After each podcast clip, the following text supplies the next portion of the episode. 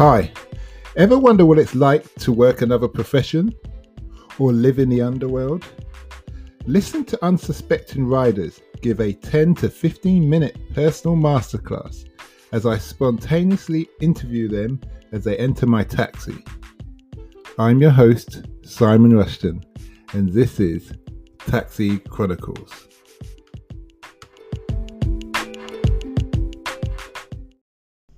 Morning, morning, morning. Yes, we're back with another episode, another rider, another story. Today we have the Trinidadian moral man all the way from the loving islands in the Caribbean. So he's a man who's who's more or less after my own heart in the sense that my ancestry is Jamaican, obviously. We were probably, we won't go into the whole slave boat thing, but we're probably all on the same boat at some time or other.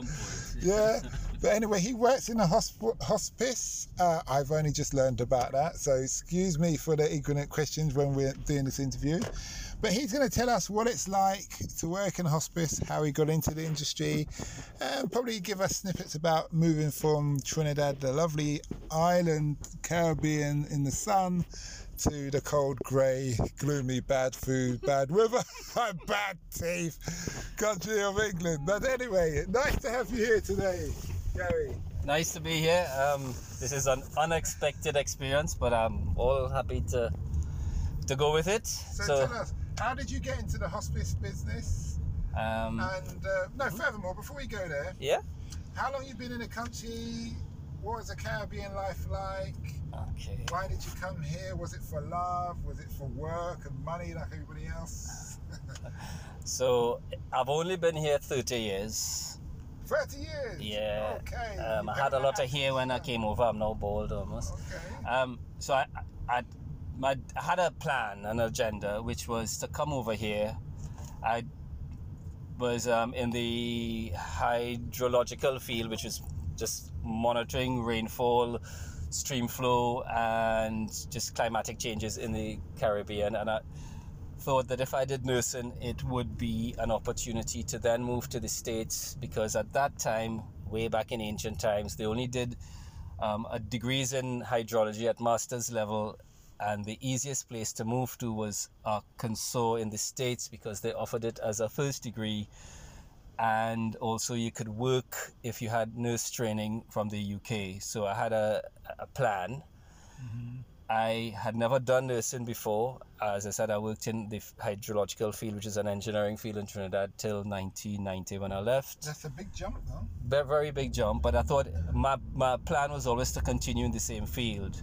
So I started my nurse training um, in Buckinghamshire, which was very different to Trinidad in lots of ways. Um, it was, and I started in winter, so it was a big learning curve. So just to get this right, Yeah, you're doing a hy- hydrological engineering, yeah, which is basically water, water measurement and and water wells, Yeah. various forms of water. I understand. So they're basically the world's most precious natural resource. Yeah, And then you wanted to go to America, but you decided to come to England first. Yeah. Yeah. So you can bunny hop, jump to so precisely, it was like a stepping stone plan to make sure I had um, the capacity to work legally and to, to survive as well as study in the States. So that was my long term plan at that time. Mhm. Yeah. So I came over here, culture shock because, you know, I, the job I had meant that my, my week was made up of taking a 4x4 vehicle with a colleague and driving to various parts, rural, the, the mount, the tropical rainforests, m- hillsides, beachsides, all the rivers, measuring flow, um, measuring rainfall gauges. So it was not an indoor job, Mhm. and I never thought I would do an indoor job very well. Anyway, so it was a big jump to then being on a ward and training and looking after people and sort of nurse's role. And I didn't expect to be good at it. I didn't think I would not like it because I thought, you know, I always at home would look after my older relatives if needed um, and help out in any way I can. But I did really well, and I was very surprised. I, I was really good at it in the academic side as well as the feedback from the wards, the placements I was on. Um, so yeah, and I had planned to move on and hopefully get a job or get one or t- one year experience before I moved on. But then, unfortunately, if anybody is old enough to remember the early 90s when suddenly there was a change. So the reason I was allowed to come to train in the UK was because we were then um, we were still a part of the Commonwealth, and they were very eager, even up until 1990, to have students to arrive from the Caribbean and other Commonwealth countries. We worked on the wards, we were counted in the numbers, we paid taxes. Nobody gave us a free ride. We weren't student. We were, despite being students, we didn't have any grants or anything. We had to earn your living to survive. You'd pay your taxes.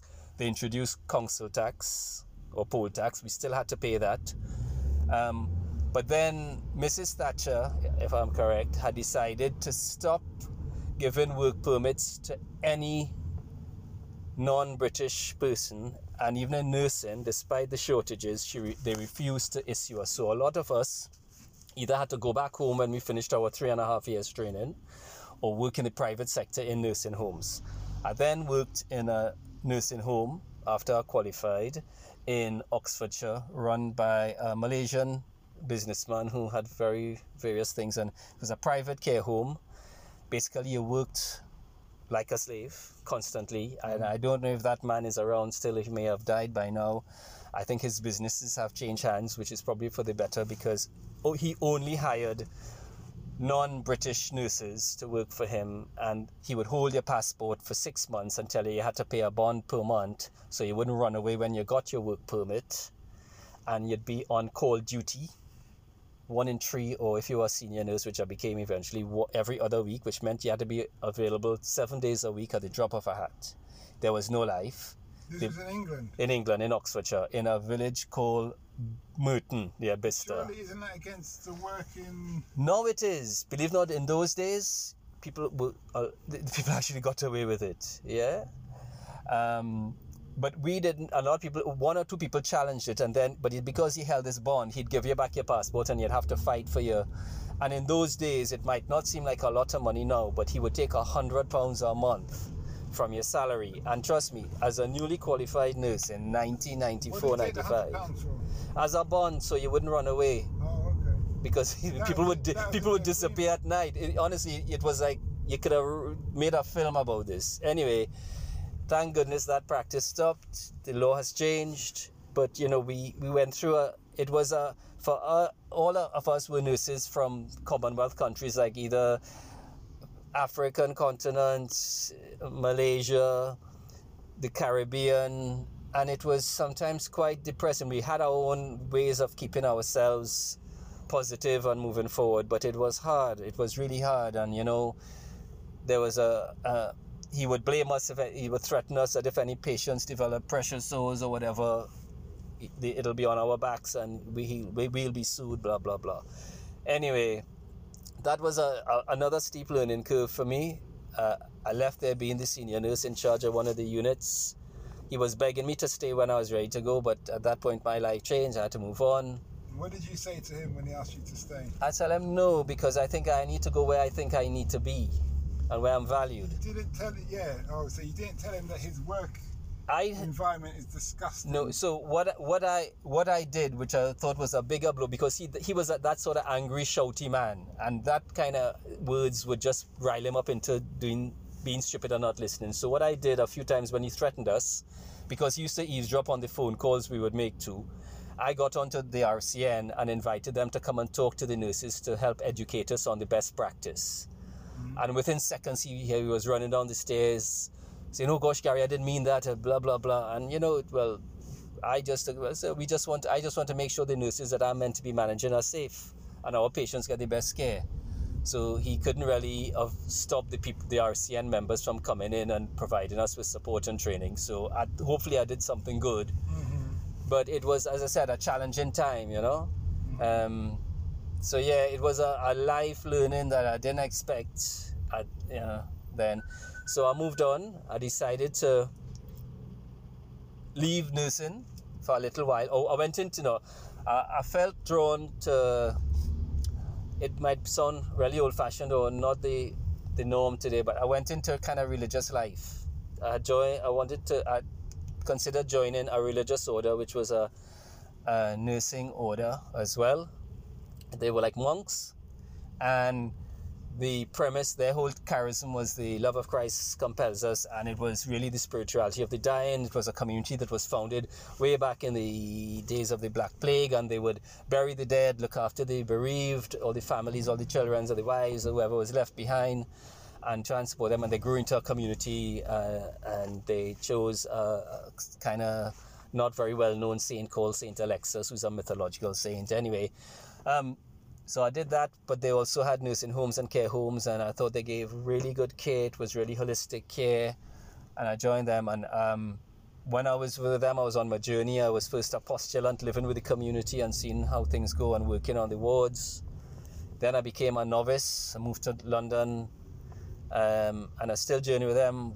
Went on various theological courses, etc. And I knew it wasn't for me by 2000, but I left on with good terms with them. I still visit them now and then. They're really people who tried to help. They weren't perfect. They were human, like every other human or whatever type of family we have.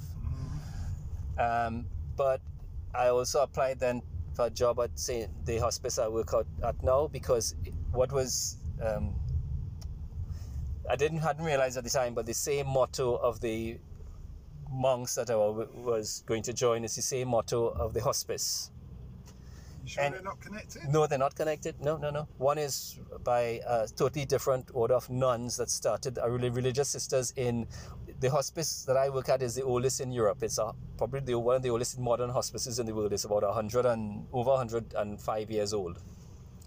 And five uh, nuns started it for the, to look after the vulnerable in the community then. They weren't really palliative care based or any uh, looking after uh, one group of people. They looked after the whole community and they've grown since. They were given the land by a Jewish family and we look after, right now, we look after people of all faiths, non faiths, believers, non believers, anybody. Once you live in, the, in any of the boroughs we cover, we look after you. We respect your dignity, whatever you want to do. We don't preempt anything. We support people. We journey with people. And so it's a charity. Yes, so the nuns had made it more of an independent charity. They agreed for it to be an independent charity a few years ago. So it's like it's not it's sort of parallel to the the ones who started, but not owned, not um, governed by them anymore. Mm-hmm. So or, or they have a certain input, but it's kind of mainly led by a group of uh, uh, trustees. But it's you know, it's been an amazing experience. I worked there for five years. I left to, because I was moving house, but I started on the wards, moved to the day hospice, and then the community teams covering City and Hackney and Tower Hamlets.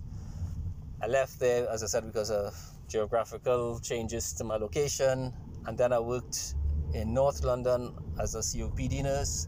Then I was drawn back to palliative care and joined the local palliative care team in the borough and then I was studying more. I was doing my, my physical clinical assessment courses and my non-medical prescribing courses. I moved to Newham as a community matron. Moved back to Harrow to another borough in London. So you've got an extensive experience in the medical field. Hopefully. Do you miss the hydro? I do because that so sounds great to me. Well, it, going around the, I st- four by four, the only thing I'm missing is a weapon. You're missing is a weapon. Oh no! Well, listen, you'd have to to for the snakes and all the crazy things you'd come across too. So it'd be great. That's all adventure. But it? it? was. But the, the difference, so the similarities in a weird kind of way is that I have never had a job in a hospital sitting on a ward or whatever. I always work in the community going to see people. So tell us I'll do some of it. Sorry, what's a typical day like for you now? Typical day, we start off, we have a handover meeting where we address any incoming calls from patients or relatives or other healthcare professionals overnight. We make sure we address those early in the day. We have people referred to us. We, are, we kind of rag them as to how urgently they need us, whether they need a nurse and a doctor or nurse alone, etc. We visit people, we discuss how we could help support them either with symptom management, psychological support. We even have welfare benefits advisors at the hospice and social workers. Whether people want to be admitted for either symptom management or planned respite, or unfortunately, we do have people that who come into the, the hospice to die and their days there. And unfortunately, a lot of the local community know the hospice just for that. And we've grown so much. So many people come in more now just to manage their symptoms to stabilize them when they go home because a lot of more people are choosing especially in the since during the pandemic to die at home with their family around them so yeah it's been a challenging year but uh, hopefully we've made a difference I asked you earlier, yeah do you get numb to death? Mm. Because you must have a lot of people who die around you. And you told me, hmm Well, no, because you know, I think everybody's journey is so individual, and you know, one thing I've learned, hmm, especially this year, is that there's so much to learn, and every journey we make is a privilege to be on. okay. And some patients never leave you. In what sense? Well, Their spirit?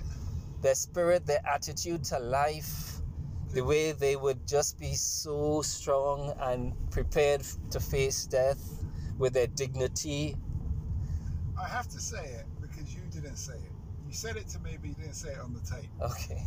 What Gary said, I said, Do you get numb to death? And he said, and like, in a respect that it's just another number, it doesn't matter anymore. And he said, No, if he got to that stage, he has I'd to have leave to leave, his yeah. job. Yeah.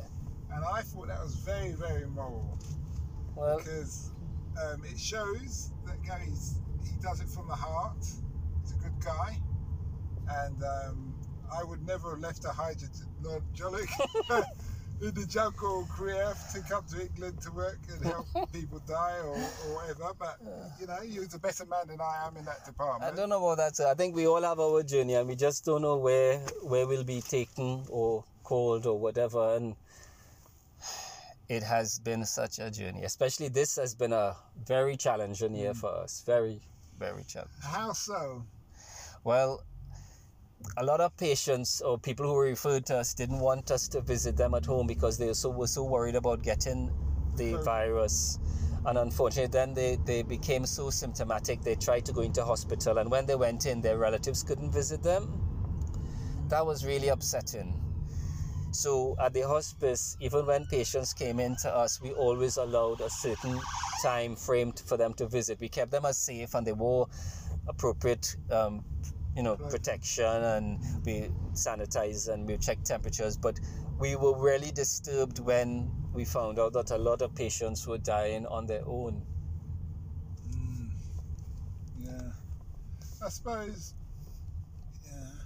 and that was that was hard for some of the relatives and a lot of them remember it still so we found that like the, the demand on our psychological and counseling services had gone up significantly during it too Mhm. Yeah, I hear you.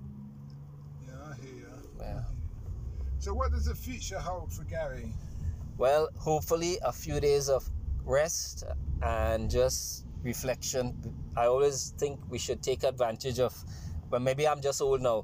This time of the year is to stay with as close as you can to your family and reflect on the year that has just passed and see how best to move forward in the new year.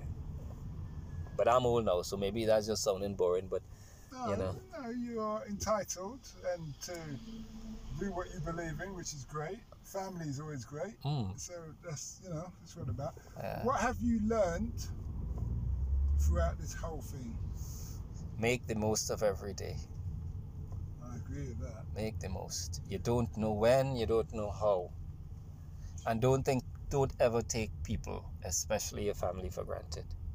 Someone said to me yesterday, I think at the end of the interview, that never let an opportunity pass you. True, true, so true. I never actually thought of that, Yeah, but it's very true. Never let an opportunity pass you. Always go for gold. sure. Yeah. in that respect. Yeah. Um, at least you know you've tried. If you failed, and if, Yeah. you, and if you succeed, well, good luck to you, Mm. and uh, more power to you in that respect. Um, Mm. Last question: Uh huh. What's the impact you want to have in the world? Impact. Hmm. I Well- you've already had an impact. I don't know about that. So that's a good question. Well, it's I won't say a good, but it's a interesting and a hard question right now. And I'll tell you why. So I just wanted to always make sure that this is going to be hard. Whatever I could do to help somebody would be similar to what people would do for my parents. I like that. I really like that. Yeah. Yeah. Okay. Yeah, unfortunately, a few weeks ago, seven weeks ago, my dad died at home. I'm sorry to hear that. That's okay. And I, of course, was over here, and I couldn't be there to look after him. He wasn't alone, was he? Well, he was in hospital, and it was very it distressed him a lot. He couldn't talk. He had several strokes, but thank goodness he came home, and my family, my mom and my sister did an amazing job. He died within 48 hours of being home, but he always wanted to die at home. He didn't want any strangers looking after him. And you know what? He was a grumpy old man, but he got his wish. And the only thing for me is I wish I was there. So, yeah. I understand. I understand. Thanks for that. That's all right. I, Thanks just- for listening. No, don't worry. Just a change. I'm intrigued about this jungle and this hydraulic. we, I know this is like a bonus section. Yeah, yeah, you're giving us a bonus section, kind of um, finishing on an adventurous note. Tell us, Okay. what is it like? It was amazing. So six o'clock, you, and just remember, I'm talking about in a Trinidad setting where mm, six o'clock in the morning is 25 degrees, so it's not cold. You get into work, you load up the vehicle with your equipment. So we had equipment to measure the flow of rivers mm. and rain. You, you, whoever you're working with that day, you either collect them en route or they'd be at the office. You get the vehicle started, you fill up the petrol in the station, and you hit the road. You're driving 90 miles to wherever you have to go, either on the coast or by rivers or in the forest. You're looking out for snakes if you're walking through tracks to get to rain gauges in high areas. Um, and if you finish, we'd start early because we always had an agenda. By two o'clock, if we finished all our work, you'd stop off and have a nice swim in a crystal clear river Yeah. or by the coast by the beach. Yeah, so it, was just a nice way to What interface with the nature. Well, we, we had caimans, and that was also funny because You had what? Caimans. So caimans are like small alligators. They have a flatter snout. Yeah, we have How- lots of caimans. How big are they? Not that big. Uh, about take your arm five. Yeah, yeah. They, they could do you some damage, but you know, it was part of the adventure. Listen, I was in my twenties. It was an adventure. You know, who else could drive around all day, jumping in and out of rivers or walking through rainforest, checking rain gauges, and so that was the positive. That was the kind of Did you ever get bit or attacked by any? no, I almost got attacked by a caiman, and once we we had a few snakes on branches we had to be mindful of. Will you eat him? Pardon? Did you eat him? No, no, no, no, no, no. you eaten one? Yeah. No, not snakes. Really? Yeah. Can't you eat them? You must be able to eat them. Nah, Cut we- the head off, we- disembowel him. Possibly, but I think to be honest, from what I know, it's not is a rubbery kind of meat. From what I've been told. It must be, innit? It's Yeah. like I mean, that. one thing that we would come across would be some a few hunters hunting um, something called a manicou or agouti or iguana, and I have to confess what are they I, I've like? eaten iguana. Iguana was very much like oh, chicken. Iguana. Oh, yeah, yeah, Yeah. yeah. Okay. There's Uh, nothing wrong with eating it. If you well, eat it. No, no, the others are fine. Uh, Just the iguana is kind of endangered now, you see, because it was overhunted. Yeah, but there's a difference Back in the day, it was alright. eating it locally Yeah, yeah, yeah. because you're hungry and farming it off to some Western country. Yeah, no. That's different because the. Western people, you know, they exploit, they all these. Yeah, it's like some kind of delicacy kind of crazy. But Whereas you're just hungry and Yeah. it's your equivalent to chicken. Yeah, but so that's probably what the closest I had, and I may have had agouti again. But yeah, it was just, it was just the sort of job that you would get up easily in the morning and go to. For me, anyway. But I suppose that's why I do the job outdoors now. Visit people at home. Uh, Sitting behind a desk was never for me. No, I agree with that. I I can only do this job, Yeah, so I'm meeting different people, and the fact that I do the interviewing now, yeah. Ah, makes a day fly. I can do 18 hours, no Oh, problem. jeez, yeah, yeah. Because I'm, you know, you're doing so many interviews, you're hearing people's stories, hearing some stories you just don't want to hear. Yeah, You're like, could why did. I go down that rabbit hole? Please back up, back. you know, you're like a, you're like um, uh, a tunnel rat in Yeah. the Vietnam War. You got down the tunnel, you realise who's on the other end, and you're Yeah. like, pull me out, pull me out. no, it's mad times like that. But yeah, it's been interesting. So you've come across some dangerous creatures. Yeah, had a few adventures with vehicles on flooded roads in the rainy season or by a bridge measuring the flow and all sorts of things. But Oh yeah, yeah, so you've got to go when the water's violent and it's monsoon. I see you have monsoon era. but we have kind of rainy season, which rainy you know season. our hurricanes. Yeah, so you have to be out there at that time. Yeah, so we used to have, you know, you'd go, you'd stay in a, a house in one part of the island and with the equipment, so you'd have big weights with a kind of rotating device to measure the flow, and you'd have to stand on a bridge with that hanging over Hoping on the a isn't pulley. out with you on it. Yeah, so it you was. wear rubber boots. Yeah, we had um, the full waist, you know, high waist uh, Oh, kind like of a boots. fisherman's. Yeah, yeah. You must So be sweating heavy definitely, definitely, I hated to put those on. So why would you wear it then? mainly if the water was really high and you need to get a flow. So you wouldn't go if it's above your head, but if it was like four feet and pushing or three feet, you know, because the the short boots would be too shallow. It was just to keep you dry as much as possible. Waders, we had Yeah, but waders, if yeah. you're sweating, does it matter? Well, it should. The whole procedure should take you less than half an hour to measure the flow if it's a not too wide a river. So it was just all dependent on the, the, the size of the river you wanted to measure. hmm But yeah, it was just really interesting. The boring bits, not boring, but the kind of other bit was going back to the office and putting all that computer on the front programs to get estimations and guesstimations of annual rainfall and hmm stream flow and groundwater and all sorts. And the, the other exciting bit, just to say, is we used to supervise the drilling of water wells, and I was normally on night duty, and that was interesting. Why? Every five foot that you drill, you had to that two big mud pits. One that it used to settle in and go back into the pump, but the other one you'd have to go in and look at the whatever rock formation you were cutting through and identify it, so you'd know. It's like a big borehole test. Yeah. So, but you'd stay till they drill the well to a few hundred feet and monitor every five foot, 100 feet. a few hundred. How, Yeah. how, how, deep, how, what's the diameter of the well?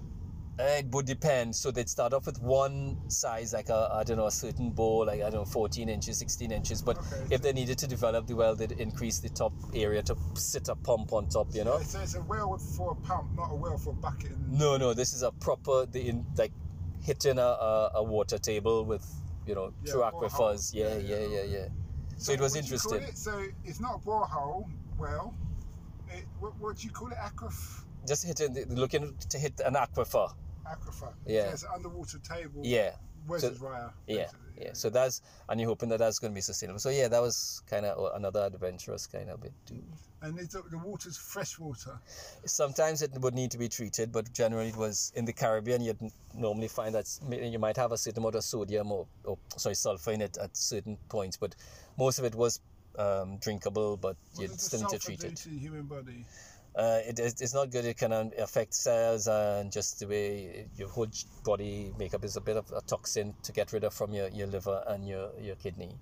Okay, so if you drank too much of that, it wouldn't be good for you. yeah, Yeah. I understand. Alright, So yeah, but all in all, okay. but thank you for the Yeah, thanks a opportunity. lot Yeah. for that. Much appreciated.